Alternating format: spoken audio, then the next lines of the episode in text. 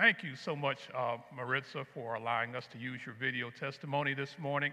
Uh, I remembered it from uh, back last year uh, when we were in, in uh, quarantine, and uh, you gave it then. And, you know, I just really thought it was impactful, and so appreciate that.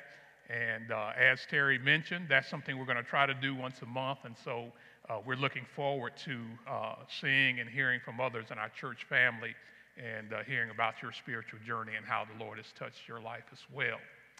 Um, before we get started, let's, uh, let's go ahead and go, go to God in prayer. Uh, Heavenly Father, thank you, God, for this opportunity, dear Lord, to stand before your people and just speak a word on uh, your behalf, Father. Uh, I'm really not worthy, dear God. I'm not sufficient, dear God, to uh, express the things that need to be expressed. But Father, we just ask, dear God, that you would take it and that you would just bring before us those things, dear Lord, that we need to hear this morning. And we just pray, dear God, that, uh, that, that you will use me, Father, in that process. Thank you, God, once again for the opportunities. In Jesus' name, amen. Um, as you can see on the screen there, uh, I've got Genesis chapter 6 through 9. That's, that's four chapters, uh, you know, and uh, uh I just thought to myself, I'm going to have to show these other preachers how to cover four chapters in 20 minutes. Uh, I, can, I can see now that they need a little instruction on brevity and uh, how to keep things short. And I'm just going to show them how it's done this morning. Uh, but really, uh, having said that, uh, I really struggled with uh, what to bring out of these chapters. We all know of the flood story. I think we're all familiar with it. certainly, in one way or another, we've probably heard it many times. But I hope to just share just a few points out of uh, these chapters that'll, uh, that'll help us, that'll uh, bring us along in our journey. Um, I really, really enjoyed our Genesis study. I, I love this type of study where we're really focused on certain books of the Bible, uh, certain, you know, these Bible stories and things like that.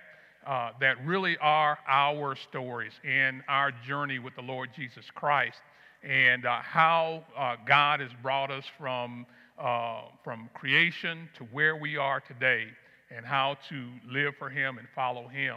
And I really, really enjoy that.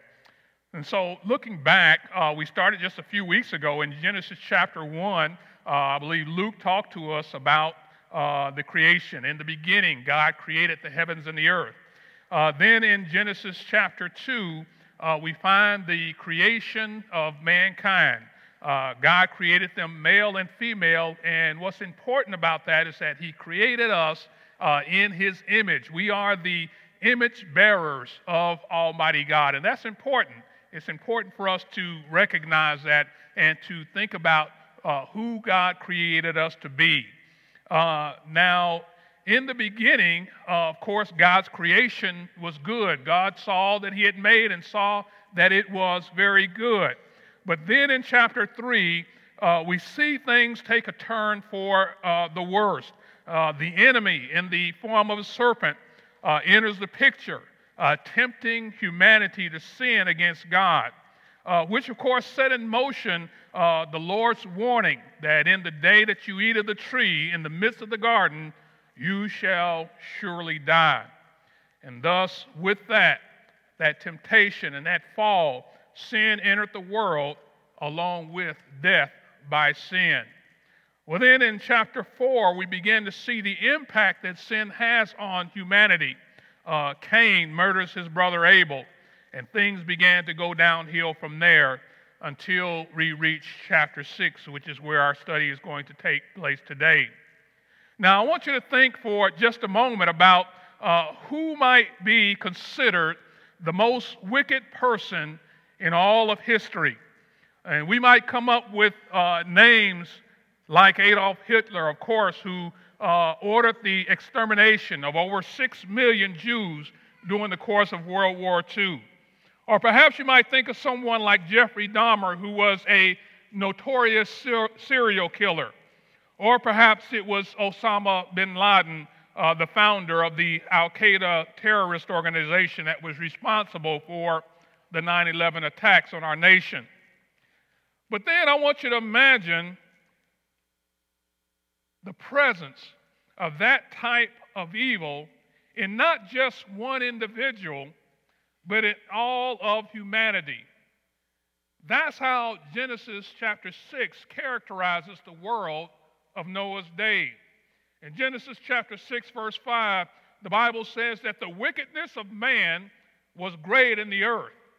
Every intention of the thoughts of his heart was only evil continually. In other words, only evil all the time. The earth was filled with violence, the Bible tells us, and all flesh, that is, all of mankind, had corrupted their way on the earth. We might say that in that, that the cup of sinfulness in mankind had been filled to the brim and even overflowed. That's the picture that those early verses of Genesis chapter 6 paint for us a sinful world full of sin, full of violence, and an existent in all of mankind. And as a result, the Bible says that the Lord regretted that he had made man on the earth. It grieved him in his heart, and he was sorry that he made man.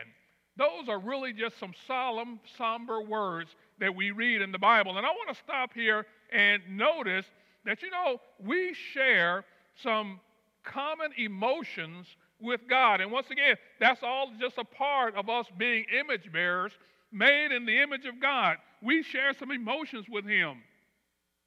In this text, we see that the Lord regrets, we see that the Lord God, He grieves, and we see that He sorrows. And we recognize all of these as very human emotions. And this might just highlight the fact that we are created in the image of God. We sometimes have regret, and we have that because God does. Uh, we sometimes have grief in our life because, once again, God grieves. And we experience sorrow because, as we see here in this text, God sorrows.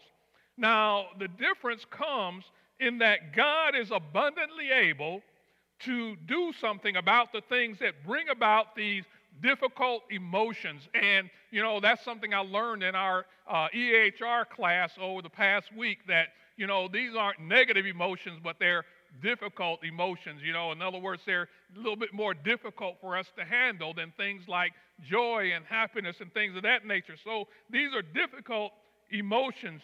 And so we notice that the things that I regret in my life you know, I'm really not always able to do something about those things that are that I regret in my life. I can't always change them, but God is able to do that.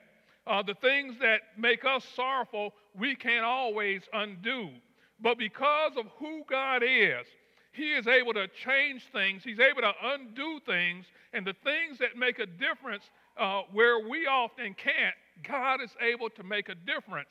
And so that's the difference. We share some emotions with God, but God is able to change things and to make a difference, to undo the things that make him sorrowful, that make him grieve. And so when God sees things spinning out of control in the world that he has created, he decides to act in the presence of all this evil and violence that was present in the world at that time. Uh, the Bible tells us in Genesis 6, verse 17, For behold, I will bring a flood of waters upon the earth to destroy all flesh, in which is the breath of life under heaven. Everything that is on the earth shall die. In Genesis chapter 7 and verse 4, for in seven days I will send rain on the earth 40 days and 40 nights, and every living thing that I have made I will blot out from the face of the ground. I'm going to have to put my glasses on here. I'm sorry.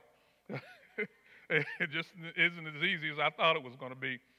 Now, I think it's worth mentioning here this morning that there are various schools of thought regarding the flood narrative that we see in Scripture. You know, the Bible describes the flood as a worldwide event that impacted the entire earth. And, you know, we think about that, that would mean obviously that even this ground that this building stands on, where we are today, would have been underwater at that time. But then there is at least some evidence that the flood was a more localized event that only affected the region around Mesopotamia. which, of course, that is where all the world's population lived at that particular time. Well, uh, as Luke mentioned uh, a couple of weeks ago, it really doesn't matter which view you might think is right. Uh, as he said, there's room at the table for both sides. You see, the fact is that the Bible is not a book of world geography. You know, that's not what the Bible was written for to tell us about the geography of the planet or things like that, nor is it really a book of world history, although it does tell us some historical things about our world. But the Bible is a book that teaches us about God and about his relationship to mankind. And I think it's important that we understand that exactly why the Bible was written to tell us about our Creator and also how He relates to us and how He impacts our life and how we can draw near and close to Him. And so, one thing I think that we can learn from the flood narrative in Genesis is that God hates sin and rebellion. And while we know that God is long suffering and merciful, this story should teach us that God will ultimately judge and punish sinfulness. And that's exactly what we see happening here. God sees this rampant sin and wickedness that is going on in the world, and he determines that he's going to wash the whole world clean by flood and start over with Noah and his family. Now, another point I want to make right here is that uh, God is determined to destroy not just mankind, but all flesh uh, birds, animals, uh, even plant life included. And the question might be asked well, you know, what did the animal world do wrong? Why are they included in this? Why should they suffer for the sins of humanity? You know, I'm not really totally sure, but the one thing it says to me is that the destiny of all of creation is bound together uh, with the fate of the animal world, and it was all intertwined with the fate of mankind. Uh, you know, for instance, what it tells us, and we see this all the time, is that when humanity messes up, when mankind messes up, the whole world suffers. The animal world suffers, plant life suffers, the seas suffer. It all suffers together. You know, matter of fact, uh, just a couple of weeks ago, uh, there was a uh, oil spill off the California coast, and they're sure that it was caused by man because you know there were ships out there. They believe that uh, one of the ships dropped anchor and drug across the uh, pipeline and broke the pipeline. And you know that wasn't just impactful for mankind, for us, because it robbed us of resources and even food or whatever the case may be, but also uh, it really impacted the animal life that lives in that area. You know, the, the, the, the fish, the birds around that area, they always suffer when mankind messes up. And you know, if man's foolishness destroys a nation or a country through war or whatever the case may be, the animal population in that country is going to suffer as well. But I want us to know and understand that I believe that the reverse is true also. You know, this passage in Romans chapter 8, verses 19 through 22, where the Apostle Paul said, For the creation waits with eager longing for the revealing of the sons of God. For the creation was subjected to futility, not willingly, but because of him who subjected it in hope, that the creation itself will be set free from its bondage to corruption and obtain the freedom of the glory of the children of God. For we know that the whole creation has been groaning together in pains of childbirth until now. In other words, what the Apostle Paul is telling us, among other things, this passage teaches us that in the end, when the Lord returns, all of creation will be liberated from the effects of man's sinfulness. In other words, it's going to be a great and joyous day, not just for us, but the Bible says that all creation has been groaning in pains of childbirth and waiting for the liberation of the children of God. And so you see that uh, just like we see back with in the days of Noah, everything suffered because of man's sinfulness. Violence filled the earth, the animals didn't have anything to do with it, but they suffered along with sinful man. The next point that I want to make, and I think it's important for all of us, but I believe that it's especially important for the young people of our church family to take note of this. You know, in the midst of all the wickedness and violence and evil that was present with all of the human race, the Bible says that Noah found favor in the eyes of the Lord. Now, I don't know what the world population was like back then. I don't know if it was thousands or hundreds of thousands or perhaps even millions. But in all the world's population, the Bible tells us that one man stood out and found favor with God. Now, this wasn't just God arbitrarily picking someone, but God saw something in Noah that he didn't see in anyone else. Verse 9 says that Noah was a righteous man, that he was blameless in his generation. It says that Noah walked with God. And you know, that's familiar to us because we see that uh, with Enoch back in chapter 5. The Bible tells us that Enoch walked with God. We know that in the beginning uh, with Adam and Eve, that you know that they had intimacy with God. They walked with God. You know, the Bible uh, we, we we think about them as uh, walking with God, in, you know, each and every morning in the cool of the day in the garden. So there was intimacy there. There was relationship between them. And that's exactly what we see with Noah. Noah walked with God, the Bible tells us. Verse 22 of our text says that Noah did all that God commanded him. In other words, that tells to us that Noah was obedient to the words of God. He obeyed God. And the point is this that even while surrounded by sin and rebellion on all sides, uh, Noah managed to live a life that was characterized as righteous before God. And beloved, this morning, if Noah was able to do that, then by the grace of God, you and I can do that as well. You know, so oftentimes, you know, we look at our world and we look at our society, we think about it, we talk about how evil it is and how wicked it is and how much sin it, there is. And beloved, you know what? Even in the midst of all that, Noah shows us and teaches us that we can stand apart, we can stand separate from the violence and the wickedness that exists in our world and in our society today. And to our young people as well, you know, you can stand out. Uh, you don't have to get into the things or get caught up in mean and mischievous behavior like so many of your peers often do. Uh, you know, you don't have to follow a path of rebellion and violence that we see far too often in our schools and in our society.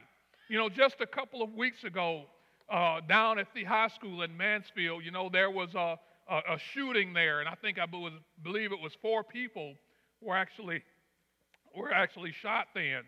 And you know, all that took place. Um, and you know, when I when I saw it, on, on the news and they showed video of all that taking place, I thought to myself how violent it is uh, in the schools today. You know, uh, hey, you know, it's, it's not that much different. You know, there was, we had fights and stuff like that in school back then, but I don't remember anybody shooting anybody back then, you know. And so it just tells us that, that, uh, that, that violence is growing, is heightened, uh, you know, and it just really shows us about how things are. But, beloved, to all of us, our young people especially, you can distance yourself from that. By the grace of God, you can stand up and stand out for righteousness by God's grace. The Bible tells us in Philippians chapter 2, verses 12 through verse 15, Paul said to the Philippian church, Therefore, my beloved, as you have always obeyed, so now, not only as in my presence, but much more in my absence, Work out your own salvation with fear and trembling, for it is God who works in you both to will and to work for his good pleasure. Do all things without grumbling or disputing. Verse 15, notice this that you might be blameless and innocent, children of God, without blemish, in the midst of a crooked and twisted generation, among whom you shine as lights in the world. Paul said, You know what? In the midst of a crooked and perverse generation, you can shine as lights in the world. And you know what? Noah stood out from those around him. A world full of wickedness and violence. And yet the Bible tells us that Noah was righteous in his generation. In 2 Peter chapter 2 and verse 5, the Bible tells us that uh, it calls Noah, uh, that the, the Bible says that God preserved Noah a herald or a preacher of righteousness. And you know, look at that text, chapter 2 Peter chapter 2 and verse 5. And, you know, when we look at that text, you know, I don't know if Noah was actively uh, preaching uh, righteousness or urging righteousness to those around him, uh, or was it that his example stood out?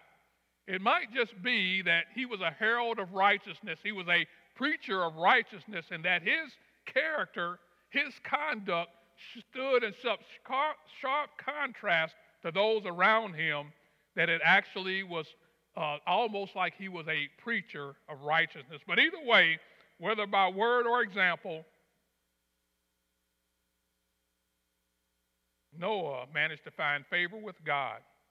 And while we are certainly saved by grace, God is calling us to that same standard of righteousness that Noah exhibited. Well, the Bible tells us that the earth was underwater for over 150 days. Noah and his family, along with a remnant of the animal world, were confined in the ark for just over a year. But then in chapter 8 and verse 1, the Bible says, But God remembered Noah. Now, understand that this doesn't mean that God somehow had forgotten about Noah and then suddenly had an aha moment. Oh, I forgot Noah was there back there in the ark. I need to do something. But you know, when the Bible says that God remembers someone, it means that God is ready to act in their favor. For example, uh, we see the children of Israel in Exodus chapter 2, 23 and 24. The Bible says, And the people of Israel groaned because of their slavery and cried out for help. Their cry for rescue from slavery came up to God, and God heard their groaning, and God remembered his covenant with Abraham, Isaac, and Jacob. You know, God never forgot his covenant with Abraham, Isaac, and Jacob. He never forgot his chosen people. But when the Bible says that he remembered his covenant, it simply means that he now he was ready to act in their behalf. After 400 years of Egyptian bondage, God remembered his people. Now he's ready to act in their favor. And my point is that God still remembers his covenants, he still remembers the righteous, and he still remembers those who are his.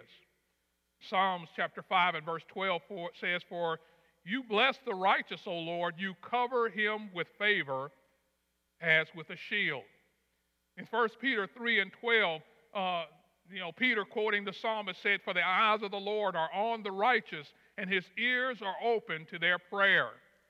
And beloved, know that there will certainly be times where we will have to endure floods and storms in our lives, just like Noah did. But even in those times, know that God loves us. He cares about us. God is for us. God remembers his people. And so God remembered Noah. God acted in Noah's favor. He allowed the waters to recede, and ultimately, he allowed Noah and his family to come out of the ark. In Genesis chapter 8, verse 18 through 22, the Bible says So Noah went out, and his sons, and his wife, and his sons' wives with him. Every beast, every creeping thing, and every bird, everything that moves on the earth went out by families from the ark. And then Noah built an altar to the Lord and took some of every clean animal and some of every clean bird and offered burnt offerings on the altar. And when the Lord smelled the pleasing aroma, the Lord said in his heart, I will never again curse the ground because of man, for the intention of man's heart is evil from his youth. Neither will I ever again strike down every living creature as I have done. While the earth remains, seed time and harvest, cold and heat, summer and winter, day and night shall not cease. We learn that Noah's first act after spending, once again, a little over a year on the ark was an act of worship. He built an altar and offered burnt offerings that sent a pleasing aroma to the Lord. You know, and it's noteworthy that even after this cleansing of earth by flood, that God understood that the heart of mankind was unchanged. The intention of his heart is evil from its youth. In other words, the flood was not a cure for the sins of mankind. Yet it seems that this pleasing aroma from Noah's sacrifice soothed the heart of God, and now God makes a promise that there will not be another flood like the one of Noah's day. Noah's sacrifice preserved the earth from any future worldwide flooding like we saw back in the days of Noah. And of course, God made a covenant with Noah that that would not happen again. But more than that, I believe that Noah's sacrifice was a preview of a greater sacrifice that would come much later in the person of Jesus Christ. When Jesus Christ offered himself on the cross at Calvary, a sacrifice that would once again soothe the wrath of God against sinful man in a sinful world.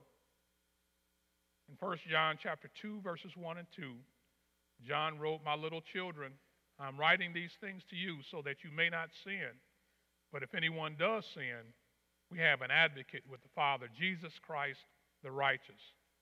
He is the propitiation, that is, He is the atoning sacrifice, He is the soothing sacrifice for our sins, and not for ours only, but also for the sins of the whole world.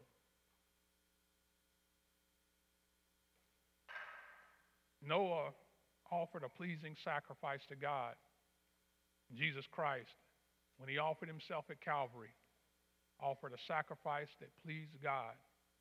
And we are still feeling the effects of that sacrifice today, in that we are children of God through our Lord and Savior, Jesus Christ. I certainly pray that maybe I've said some things and brought some things forth from this Genesis account that would help us in our journey uh, as we walk with the Lord Jesus Christ. Thank you this morning.